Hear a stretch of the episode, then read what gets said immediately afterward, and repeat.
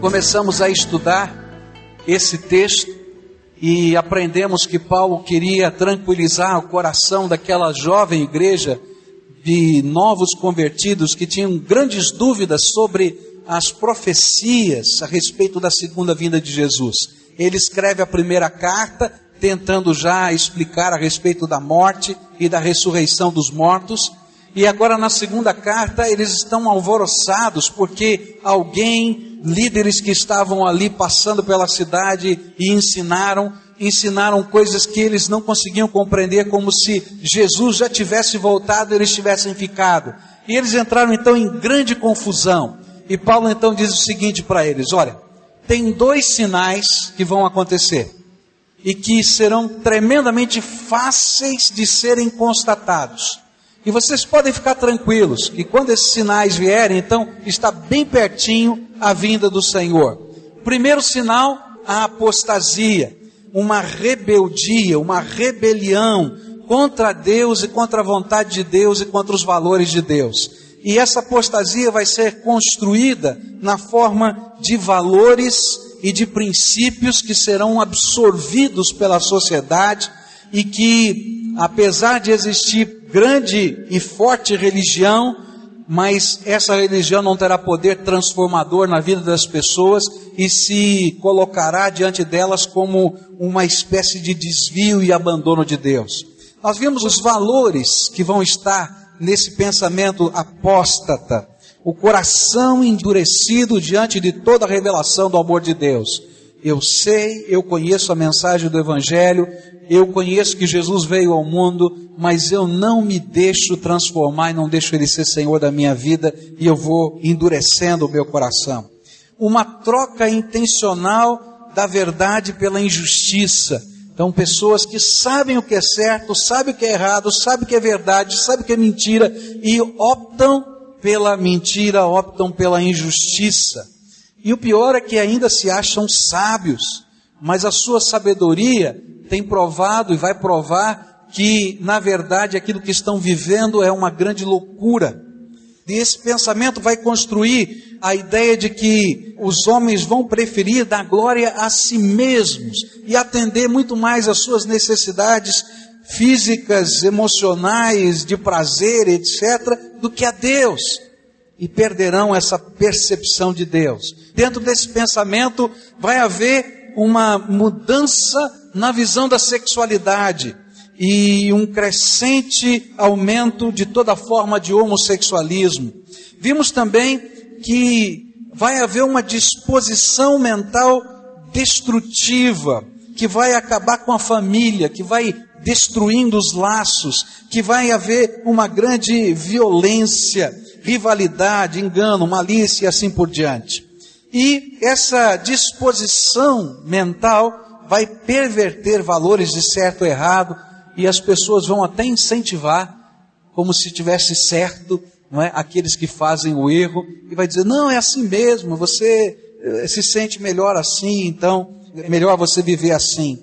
E apesar de existir religiosidade, uma falsa piedade, e apesar de estarem buscando alguma coisa, essa fé não vai transformar os corações e nem construir uma sociedade mais justa ou melhor, mas ao contrário, vai criar esse ambiente de rebelião com Deus e de independência pessoal tão intensa e tão grande. Como é que esses pensamentos permeiam a nossa sociedade?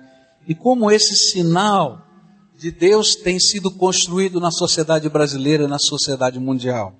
Mas queria falar sobre o homem do pecado, ou o anticristo. Esse é o segundo sinal que a palavra de Deus nos diz que viria antes da volta de Jesus. Não deixem que ninguém os engane, de modo algum. Antes daquele dia virá a apostasia, e então será revelado o homem do pecado, o filho da perdição. Paulo afirma que antes da volta do Senhor Jesus vai ser revelado um personagem predito nas Escrituras como o homem do pecado ou o anticristo. Quem é essa pessoa? A Bíblia é clara em nos dizer que o personagem por detrás dessa figura humana é o próprio Satanás. Olha só o que diz o versículo 9 do nosso texto. A vinda desse perverso é segundo a ação de Satanás, com todo o poder, com sinais e com maravilhas enganadoras. O texto paralelo a esse, que vai nos ajudar a entender melhor o que Paulo está ensinando, é o livro do Apocalipse, o capítulo 13, onde no livro do Apocalipse fala a respeito desse anticristo. E ele vai usar uma linguagem que é própria da linguagem apocalíptica, né? Onde ele vai expressar a ideia da besta do Apocalipse, você já deve ter ouvido, que é uma das figuras do anticristo. E vai apresentar uma segunda besta do Apocalipse, que é a figura do falso profeta. E ele diz que por trás desses dois tem um personagem, o dragão, a antiga serpente que é Satanás como se fora uma trilogia. E a ideia que a gente tem é que, de alguma maneira, o poder de Satanás vai se infiltrar, tanto na estrutura econômica e política, quanto na estrutura religiosa do mundo, através desses líderes que serão levantados. Mas por trás de tudo isso, tem um plano, tem um projeto, tem um personagem. Então, se você me perguntar, quem é o ser humano? Eu não sei se o nome dele é A ou B, se ele vai ser do país tal, se ele já nasceu, se não nasceu. Às vezes a gente está lendo aí na internet, diz, ó, já nasceu o anticristo, nasceu no ano tal, não sei o quê. Eu já vi um monte de coisa assim, né? Você já deve ter visto. A Bíblia não nos permite saber isso, queridos, não está revelado. O que a Bíblia está nos dizendo é que ele vai vir, e quando ele assumir, a gente vai perceber claramente. E nós teremos certeza por causa daquilo que ele vai fazer, daquilo que ele vai construir. Mas a Bíblia também nos diz quem está por trás. Quem estará por trás gerenciando e orquestrando tudo isso é o próprio Satanás.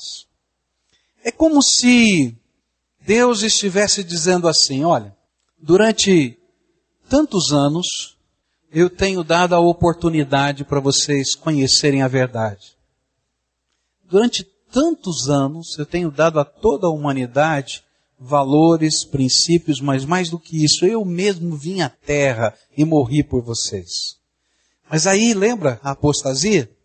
Aquele pensamento que vai endurecendo o coração e eu rejeito a vontade de Deus, eu rejeito os valores de Deus. E aí então chega uma hora que Deus diz assim: tá bom, você quer viver isso aí, uma sociedade que tenha esses princípios e valores para dirigir o mundo? Então vivam. E aí vai surgir esse personagem com um estilo de cultura, um estilo de governo, um estilo de religião que contradiz os valores que são valores perenes de Deus e que são para o nosso bem. Agora, o que, a Bíblia ensina que esse inimigo, esse anticristo vai fazer? A Bíblia nos diz que através do poder de Satanás, ele vai enganar o mundo. Ele vai seduzir o mundo. E que todas as pessoas, de modo geral, vão aplaudi-lo, menos aqueles que têm os seus nomes escritos no livro da vida do Cordeiro, porque esses, através da palavra de Deus e das profecias, vão reconhecer o que está acontecendo. Há um excerto de um pensador, se não me engano é Bonhoeffer, que ele dizia o seguinte: primeiro foram os judeus. E ninguém fez nada porque não era com a gente. Depois foram os excepcionais. E ninguém fez nada porque não era com a gente. Depois foram os ciganos. E ninguém fez nada porque não era com a gente. Depois fomos nós e não havia mais ninguém para fazer, porque agora era com a gente. E às vezes a gente vai percebendo nessa estrutura que a palavra de Deus vai nos dando, que esse poder sedutor, esse poder enganador, vai encher o coração, a mente e os ouvidos da humanidade. E corroborado pelo poder de Satanás que está por trás. Por isso a Bíblia diz que os únicos que vão identificar serão aqueles que têm Jesus como Senhor e Salvador das suas vidas e os seus nomes estão escritos no livro da vida. Olha só o que diz a Bíblia. Apocalipse 13, verso 8. Todos os habitantes da terra adorarão a besta, a saber, todos aqueles que não tiveram seus nomes escritos no livro da vida do Cordeiro, que foi morto desde a criação do mundo. O livro do Apocalipse afirma também que este poder vai realizar maravilhas, que seduzirá os homens, e não somente eles crerão nesse líder, mas também vão chegar a venerá-lo e adorá-lo. A Bíblia diz em Apocalipse 13, verso 2, o seguinte: O dragão deu à besta o seu poder, o seu trono e grande autoridade. Uma das cabeças da besta parecia ter sofrido um ferimento mortal, mas o ferimento mortal foi curado.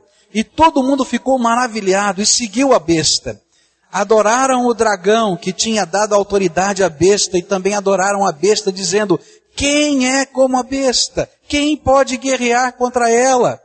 E realizava grandes sinais, chegando a fazer descer fogo do céu à terra à vista dos homens. E por causa dos sinais que lhe foi permitido realizar em nome da primeira besta, ela enganou os habitantes da terra e ordenou-lhes que fizessem uma imagem em honra à besta que fora ferida pela espada e contudo revivera. Foi-lhe dado poder para dar fôlego à imagem da primeira besta, de modo que ela podia falar e fazer com que fossem mortos todos os que se recusassem a adorar a imagem que a Bíblia está nos ensinando é que, de alguma maneira extraordinária, o poder desse homem, a autoridade desse homem, os feitos desse homem vão conquistar o coração da humanidade. Há vários intérpretes diferentes. Eu falei isso hoje pela manhã, vou repetir à noite. É, nós não temos todos os detalhes. Se a gente começar a querer colocar todos os detalhes, a gente vai se perder a gente tem que entender que os eventos principais estão sendo revelados e eles têm um ensino para a nossa vida. Mas há pessoas que entendem que esses poderes serão os poderes de uma religião, porque serão colocados na forma é, do falso profeta, a segunda besta, que ensina a adorar a primeira besta, que é o anticristo.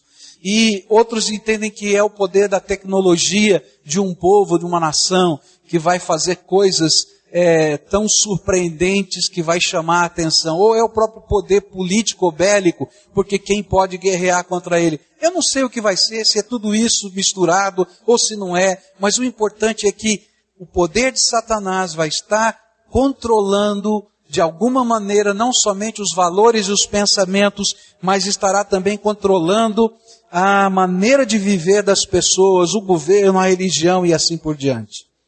A Bíblia ainda afirma que ele promoverá uma espécie de culto unificador, mas que visa dar-lhe ainda mais autoridade e poder, combatendo toda forma de culto que não seja centralizada na sua pessoa, chegando até a assentar-se no santuário de Deus.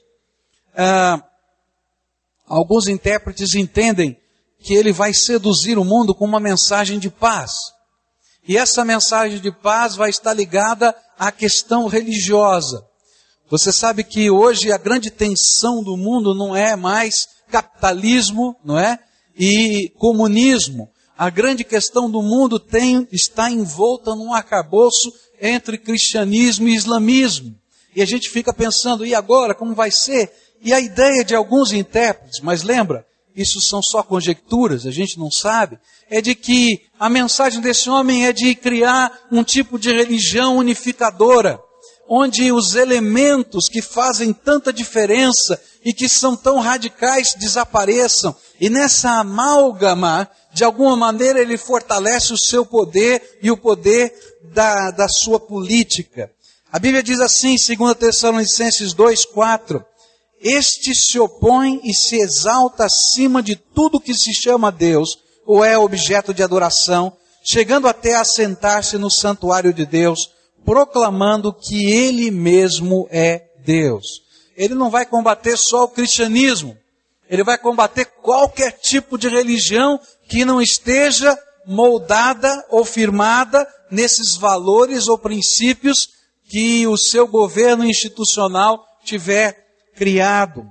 Por isso ele vai instalar um governo e uma economia globalizada e controladora. Apocalipse 13 diz assim, versos 16 em diante: Também obrigou todos os pequenos e grandes, ricos e pobres, livres e escravos, a receberem certa marca na mão direita ou na testa, para que ninguém pudesse comprar nem vender, a não ser quem tivesse a marca, que é o nome da besta ou o número do seu nome.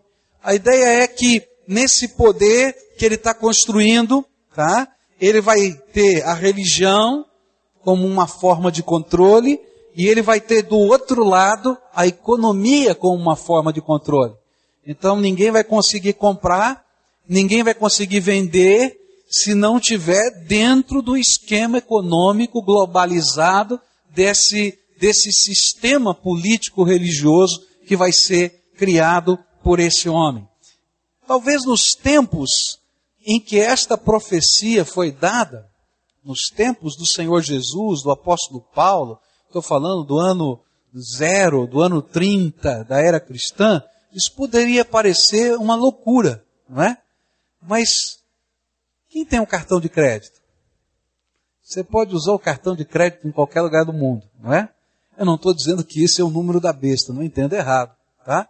Eu estou dizendo para você que hoje aquilo que a Bíblia dizia que parecia uma loucura e que era impossível, não é assim tão estranho. É como se você tivesse um documento único com um número único, tá certo? E que valesse no mundo inteiro. E você não consegue fazer nada sem esse único documento. Não parece uma coisa tão distante, não é verdade? Quando a gente começa a pensar. Eu posso imaginar que no tempo em que essa profecia foi dada, alguém vai dizer assim: ah, não funciona, não tem jeito. Como é que vai fazer esse controle? Mas hoje a gente olha e diz: sabe que dá para fazer um negócio desse?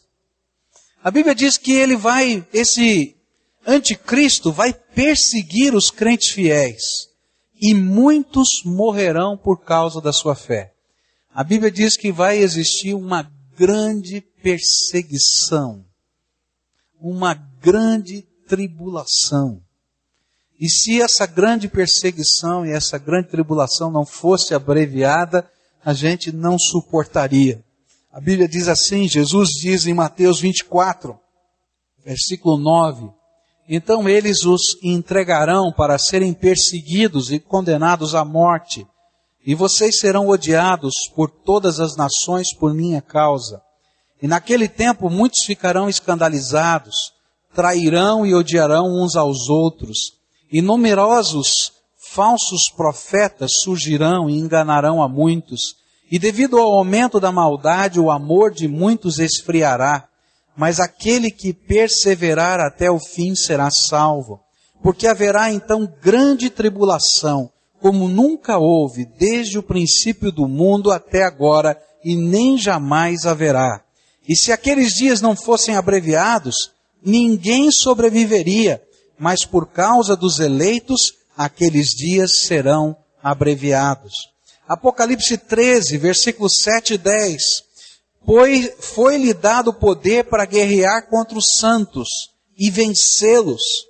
E foi-lhe dada autoridade sobre toda a tribo, povo, língua e nação. E se alguém há de ir para o cativeiro, para o cativeiro irá. E se alguém há de ser morto à espada, morto à espada haverá de ser. E aqui estão a perseverança e a fidelidade dos santos. Há, um. Há várias vezes que a palavra de Deus vai nos dizer isso no livro do Apocalipse. Ser fiel até quando? Até a morte e dar-te-ei a coroa da vida. Isso não é uma figura de linguagem. Aquela profecia estava dizendo desse período, desse tempo de perseguição. Já houve outros tempos de perseguição, mas esse vai ser, a Bíblia diz, inigualável e que todo aquele que crê no Senhor Jesus, que tem o seu nome escrito na, no livro da vida, vai ser de alguma maneira perseguido por causa da sua fé, por não concordar com a visão e com os valores e com os princípios desse estilo de sociedade. A Bíblia ainda nos diz que esse homem vai ter uma fala arrogante, contra toda a autoridade humana e espiritual. Diz assim a palavra de Deus em Apocalipse 13, versos 5 e 6. A besta foi dada uma boca para falar palavras arrogantes e blasfemas, e foi-lhe dada autoridade para agir durante 42 meses. Ela abriu a boca para blasfemar contra Deus e amaldiçoar o seu nome e o seu tabernáculo, os que habitam nos céus. Ele vai estar realmente encarnando, não é? Aquela arrogância satânica. A Bíblia diz que esse homem vai chegar num tamanho tipo de arrogância que ele vai ser venerado, adorado pelas pessoas. E que vai chegar num determinado momento que ele vai se assentar no santuário de Deus. Vai estar lá e dizer, bom, eu vou governar a partir daqui. Como se ele estivesse nessa união político-religiosa dizendo, estou aqui, não é? o negócio agora está comigo, a autoridade é minha. Alguns acreditam que isso vai se dar na cidade de Jerusalém. Outros acreditam que isso vai se dar no templo reconstruído. O que importa é que esse personagem vai fazer estas coisas e nós vamos poder identificá-lo. Agora, quando nós olhamos para tudo isso, a gente fica perguntando por que que Deus permite o surgimento de um ser assim? Você já não parou para pensar? Se você olhar a minha Bíblia, no livro do Apocalipse, no capítulo 13, eu gosto de grifar a minha Bíblia, né? as coisas que me chamam a atenção, eu grifo. Se você olhar, eu já tive várias Bíblias, se você olhar nesse capítulo, sempre vai ter um pontinho de interrogação num versículo. Quando diz lá que foi dada autoridade, não é, para este indivíduo, personificação de Satanás, fazer guerra contra os santos de Deus e vencê-los. E eu digo, eu ponho sempre o ponto de interrogação. Senhor, não entendo esse negócio. Não dá para entender esse negócio. Como é que pode ser? E a gente começa a perguntar: onde é que está a soberania de Deus em tudo isso? Onde é que está o propósito de Deus em tudo isso? E aí então o apóstolo Paulo e outros trechos da palavra de Deus vão nos ajudar a entender essa soberania de Deus. A permissão para que ele atue segundo a palavra de Deus, tanto no livro do Apocalipse quanto em qualquer outro lugar, é parte do julgamento divino. Porque os homens rejeitaram o amor de Deus e o seu caminho de salvação, preferindo os valores de Satanás como controladores da sua vida. Olha só o que diz 2 Tessalonicenses 2, versos 10, 11 e 12. Diz assim: e ele fará uso de todas as formas de engano da injustiça para os que estão perecendo, porquanto rejeitaram o amor à verdade que os poderia salvar. Por essa razão, Deus lhes envia um poder sedutor, a fim de que creiam na mentira e sejam condenados todos os que não creram na verdade, mas tiveram prazer na injustiça. Meus irmãos, quando a gente vai vivendo rebeldia com Deus, e aqui é uma lição para a minha vida e para a tua vida. O que, que é apostasia? Apostasia é rebeldia. O que, que é apostasia? Eu dizer, Senhor, eu não quero viver do teu jeito. Eu coloco toda a piedade, eu coloco toda a forma de culto, mas eu não quero me render incondicionalmente à vontade de Deus. Chega uma hora que Deus diz assim: tá bom, Quer viver isso? Viva. E aí, como uma espécie de julgamento, como uma espécie de juízo, ele permite que aquilo que nós escolhemos, que não é bênção, que é desgraça, se torne desgraça na nossa vida. O poder da maldade e do engano, a Bíblia diz, que já está operando na terra mas algo e alguém o detém. O que a Bíblia está dizendo é que Satanás está usando todas estas coisas todo o tempo. E ele está sempre preparado. Está sempre preparado. Os anticristos, a Bíblia vai dizer, na primeira epístola de João, eles são muitos e muitos já passaram, já vieram. Mas não conseguiram implantar todo o projeto de Satanás porque algo e alguém detém, impede. Até aquele dia quando na agenda de Deus diz, bom, agora chega. Então eu não tenho dúvida e posso dizer para você que algumas pessoas que cometeram grandes atrocidades nessa terra tinham todo o caráter descrito na Bíblia de um anticristo. E a Bíblia está dizendo exatamente isso. O mistério da iniquidade já está operando. Ele está funcionando. Ele está com tudo pronto. Mas há algo e alguém que está impedindo, que está segurando. E aí a gente vê a soberania de Deus. O Senhor não somente está no controle de todas as coisas, mas Ele tem o controle, o Deus Todo-Poderoso tem o controle da história. E é por isso que o dia e a hora da volta de Jesus ninguém sabe. Nem Satanás, nem os anjos. Ninguém sabe. Ele tem o controle da agenda da história. E é por isso que Satanás está tentando sempre fazer isso. Mas há algo detendo e segurando porque Deus detém toda a autoridade no céu e na terra. Ele é Senhor de todas as coisas. Não há uma luta espiritual entre dois deuses, um Deus do bem e um Deus do mal. Não, só há um único Deus, o Deus Todo-Poderoso, Senhor de todas as coisas. Há um anjo, uma criatura que se rebelou contra Deus e ele é o princípio da apostasia. E que tem tentado levar os homens. E Deus, por nos amar tanto, tem aguentado. Mas vai chegar uma hora que ele vai dizer: não quer, filho, não quer humanidade. Então agora eu vou permitir que vocês entendam o que significa de viver debaixo da autoridade de Satanás. E aí então, quando esse mundo tiver totalmente confuso enrolado por essa autoridade, ele vai intervir e julgar toda a terra, é isso que a Bíblia diz. Quem tem o controle da agenda? É Deus. É isso que a Bíblia está dizendo. Por isso, a Bíblia nos afirma que esse poder está tentando realizar o plano dele, mas está sendo sempre impedido. Segundo Tessalonicenses 2 diz assim: Não se lembram de que quando eu ainda estava com vocês costumava lhes falar essas coisas? E agora vocês sabem o que está detendo, para que ele seja revelado no seu devido tempo. A verdade é que o mistério da iniquidade já está em ação, restando apenas que seja afastado aquele que agora o detém. E então será revelado o perverso, a quem o Senhor Jesus matará com o sopro da sua boca e destruirá pela manifestação da sua vinda.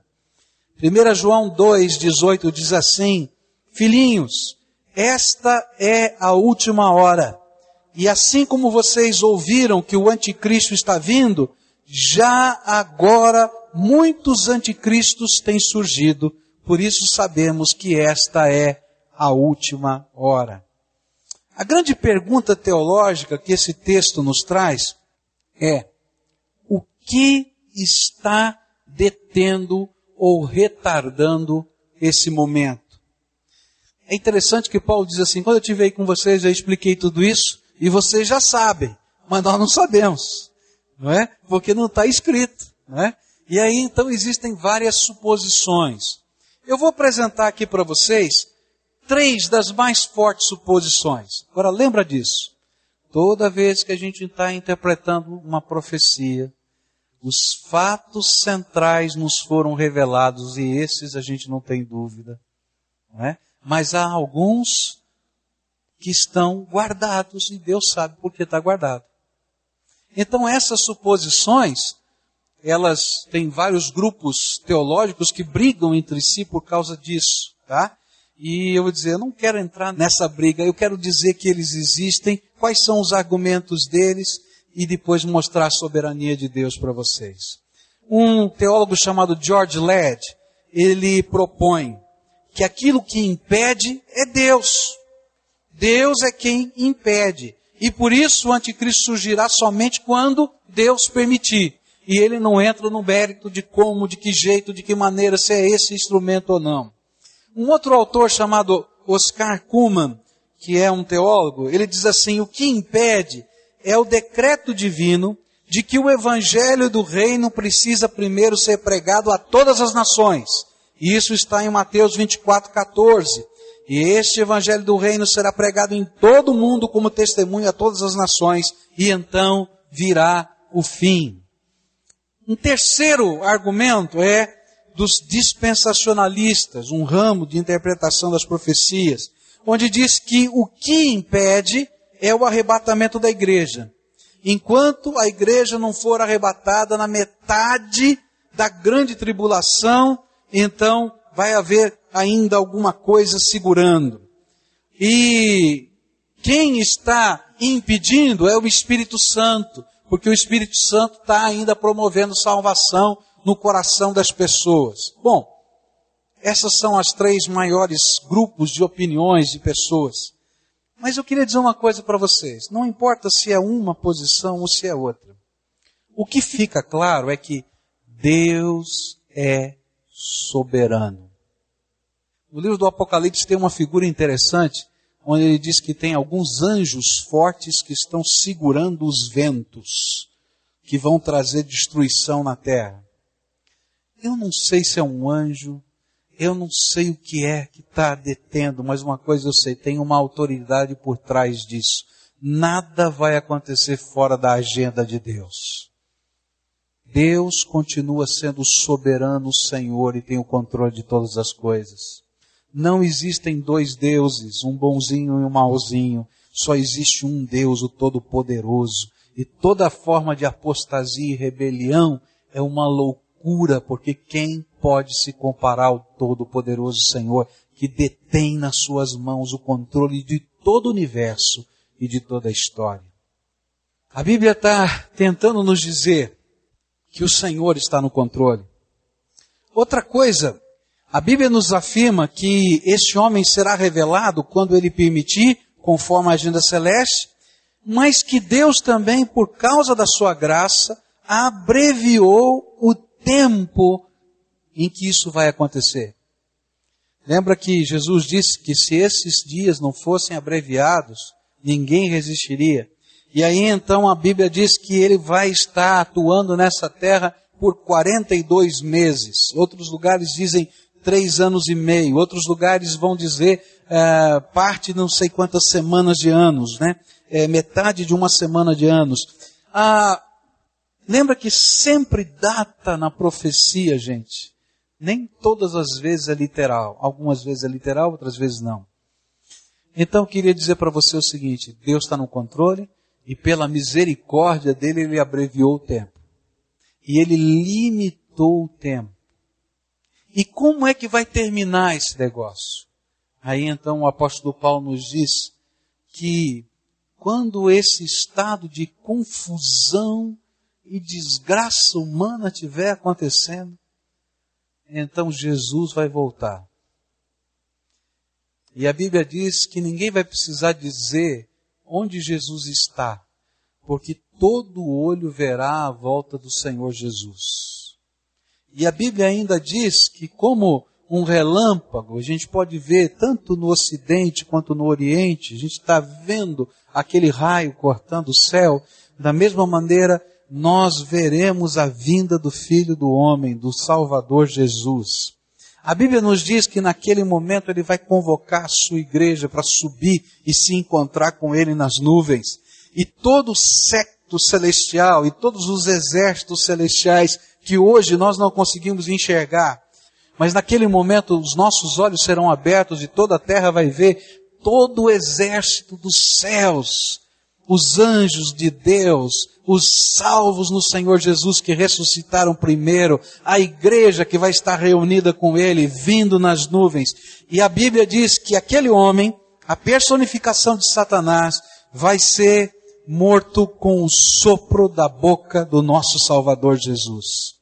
Eu não sei se é um sopro ou o que é que significa isso, mas o que a Bíblia está dizendo, queridos, é o Senhor Jesus é soberano. Não tem outro jeito. A mensagem central desse texto é a seguinte: o apóstolo Paulo disse para a gente: ninguém vos engane. Ninguém vos engane. E para concluir, eu queria pensar no que podemos estar sendo enganados. Então, a primeira coisa que eu queria deixar com você: ninguém engane você. Porque toda vez que a gente entra em rebelião contra Deus, a gente chama juízo sobre a nossa cabeça. É bíblico isso. Tem muita gente que acha que Deus é tão bom, tão bom, tão bom, que não vai haver julgamento nem no final e nem vai acontecer nada aqui hoje. Mas muitas vezes as desgraças que nós estamos vivendo, elas têm a sua origem na rebeldia do nosso coração. E a gente está vivendo às vezes uma rebeldia tão grande.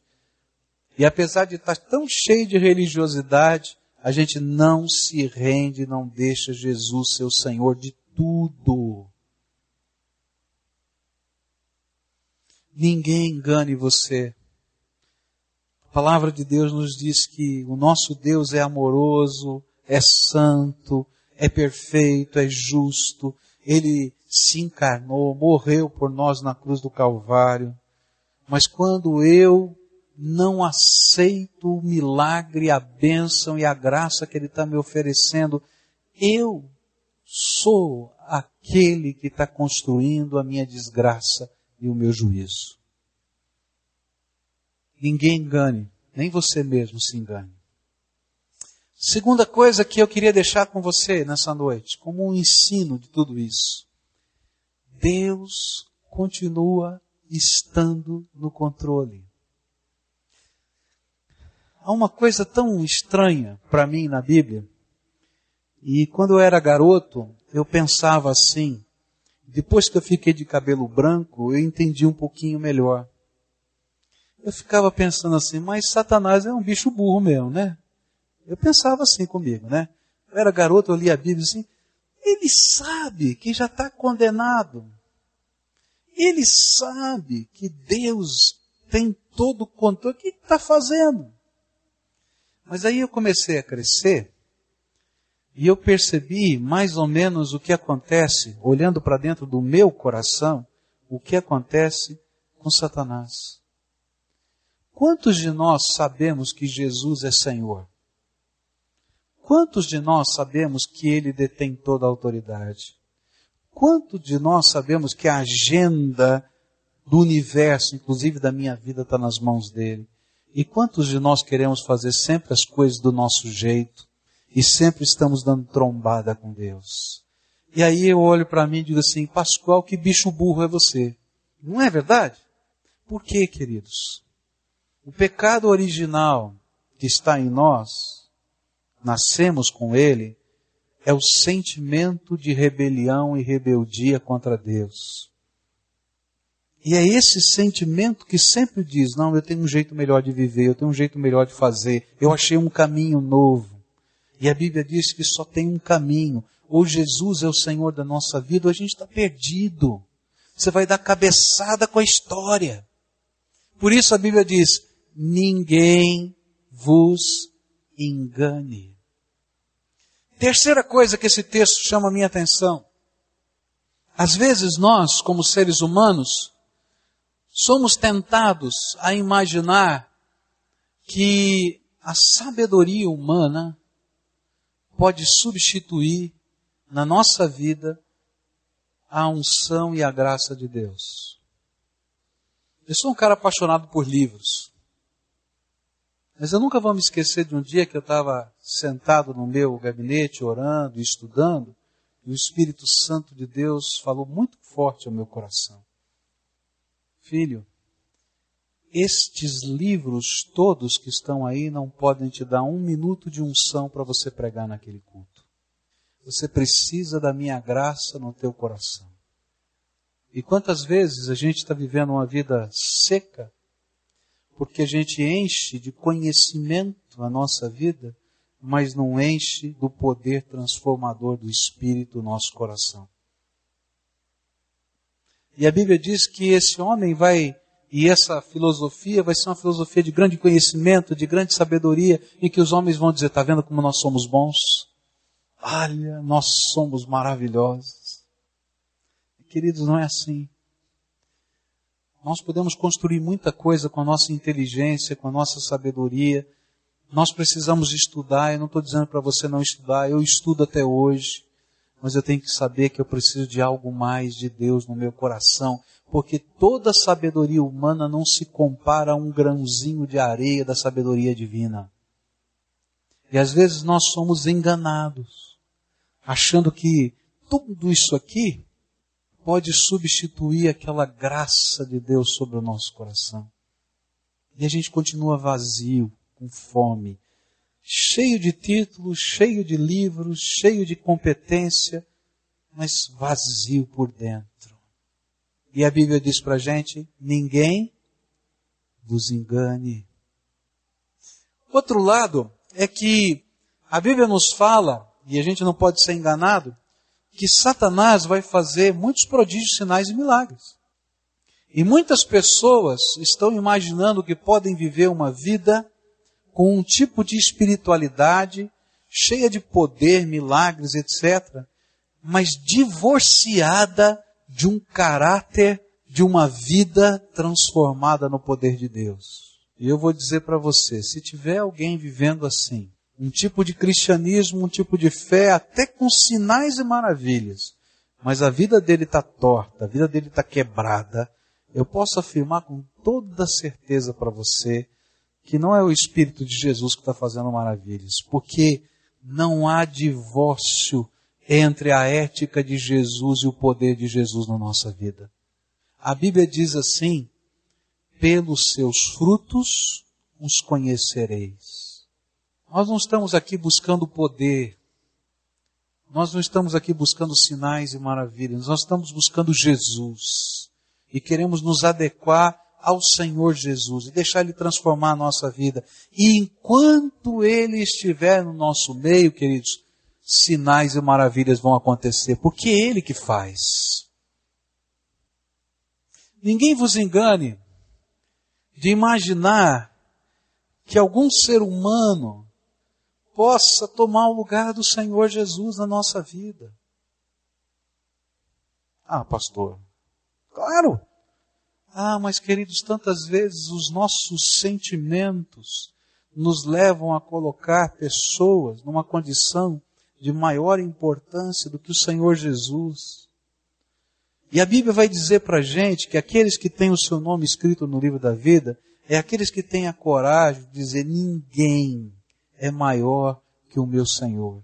Nem um governo, nem uma política, nem um ser humano, ninguém porque toda vez que eu coloco um ser humano acima da vontade do Senhor na minha vida, sabe o que está acontecendo comigo? Eu estou dando glória à criatura e não ao Criador. E esse princípio de rebeldia está lá. É por isso que a Bíblia diz: ninguém vos engane. Eu não sei o dia e a hora em que Jesus vai voltar. E a Bíblia diz que ninguém sabe. Só o Pai sabe esse momento e ele tem o controle disso nas suas mãos. A Bíblia diz que tem muitas coisas que eu não sei, que são detalhes da profecia que não nos foram reveladas. Mas uma coisa eu sei: o espírito da apostasia já está agindo entre nós. E que se Deus tirar o que impede Satanás está prontinho para levantar um anticristo hoje. Porque ele sempre esteve pronto em toda a história. E então o que isso tem a ver comigo? Eu quero viver hoje preparado para glorificar o meu Senhor com toda a minha vida, me rendendo a Ele com interesse de coração, permitindo que Ele transforme os valores do meu coração, depondo aos seus pés os meus tesouros, que constroem, que estão acumulados no trono de Deus no meu coração. E quero servi-lo até o fim. Quero servi-lo até o fim. Até o fim. Porque não tem outro caminho que me leve a Deus. Não tem outro caminho que promova a transformação a não ser Jesus Cristo. O que é que o Espírito Santo de Deus está falando com você? Lembra o cerne desse sermão? Paulo falou: ninguém vos engane. Não somente com os detalhes das coisas que vão acontecer no futuro, não, querido. Porque tudo está pronto, é isso que a Bíblia diz, está prontinho. Se Deus tirar o que detém, acontece hoje. Começa tudo isso agora. Porque em todo tempo na história tudo estava prontinho. Então, o que que Jesus está pedindo a você e você está lutando aí no teu coração para entregar? O que que tem se levantado como um valor dentro da tua vida que ao invés de construir uma mudança, um caráter, a vontade de Deus, o projeto de Deus está se transformando sorrateiramente numa rebelião. E você está ali segurando, segurando, como se você pudesse lutar contra Deus. Quem pode? E o pior é que a gente, quando segura e luta contra Deus, a gente imagina que Deus é mau, que Deus não quer fazer aquilo que a gente quer, Simplesmente Deus está dizendo, filho, eu quero te poupar de uma desgraça. E a gente pode dizer para Deus, tá bom, Senhor, então me dá a desgraça. Ele diz, tá bom, é teu, vai. Mas é sofrimento na nossa vida. Queria orar por você, a quem o Espírito Santo de Deus está falando, filho, eu quero transformar a tua vida. Gente que nos lábios tem o louvor, mas o coração está se afastando de Deus, e o Espírito Santo de Deus está dizendo, filho, eu quero transformar a tua vida, porque numa verdadeira fé não há dicotomia, não há diferença, não há hipocrisia, não há uma separação entre aquilo que a minha boca fala e o que o meu coração sente e que eu vivo aqui na terra. Se está havendo, tem alguma coisa errada. E o que precisa acontecer é transformação dentro do teu coração, que só o poder de Deus vai dar. Mas para isso a gente tem que depor os tesouros. Há coisas que estão aí no teu coração, na tua vida, na tua história, não são abençoadoras. E Deus está dizendo, depõe. E a gente tem que tomar decisões sérias. Você que tem que depor os teus tesouros aos pés do Senhor Jesus. Você que tem que assumir compromissos eternos. Entende isso? Com o Rei dos Reis e Senhor dos Senhores. Você que reconhece que Ele é o Senhor. Então para de lutar contra aquele que quer te abençoar. Crê no Deus Todo-Poderoso que intervém e que faz diferença na nossa vida. Ele é o único que pode fazer diferença na minha vida e na tua vida.